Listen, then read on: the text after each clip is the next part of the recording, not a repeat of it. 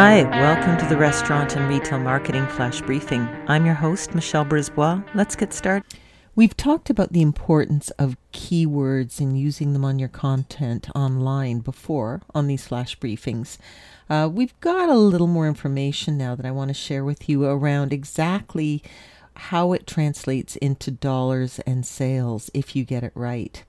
So this is Nielsen research, and it talks about the fact that each year a lot of product searches fail to successfully utilize entered search terms to match up with customers for the products they're searching for. So customers searching for your product and your content on your website fails to match with it.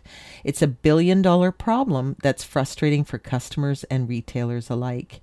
They point out that by fixing it, retailers can grow their e-commerce business by 15 to 30%, and that is without any additional dollars spent on advertising, simply by getting the copy on your website correct so that you're using the words that connect to the search terms customers are looking for.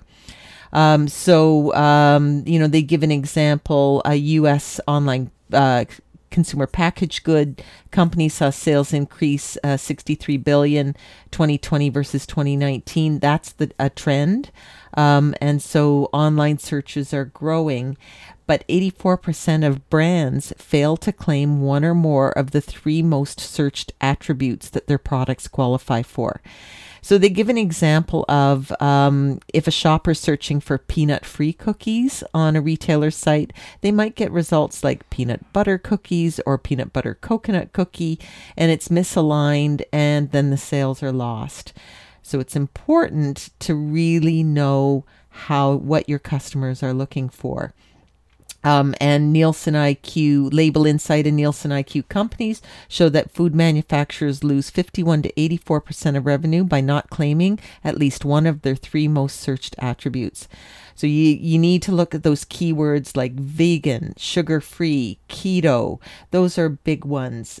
Gluten-free, all of those. If your menu, if the products you're selling have keywords that you know your customers are typing in, that needs to be all over your content, exactly the way they're typing it in, so it's easy for the search engines to match. Talk to you tomorrow. So come on, let's get out.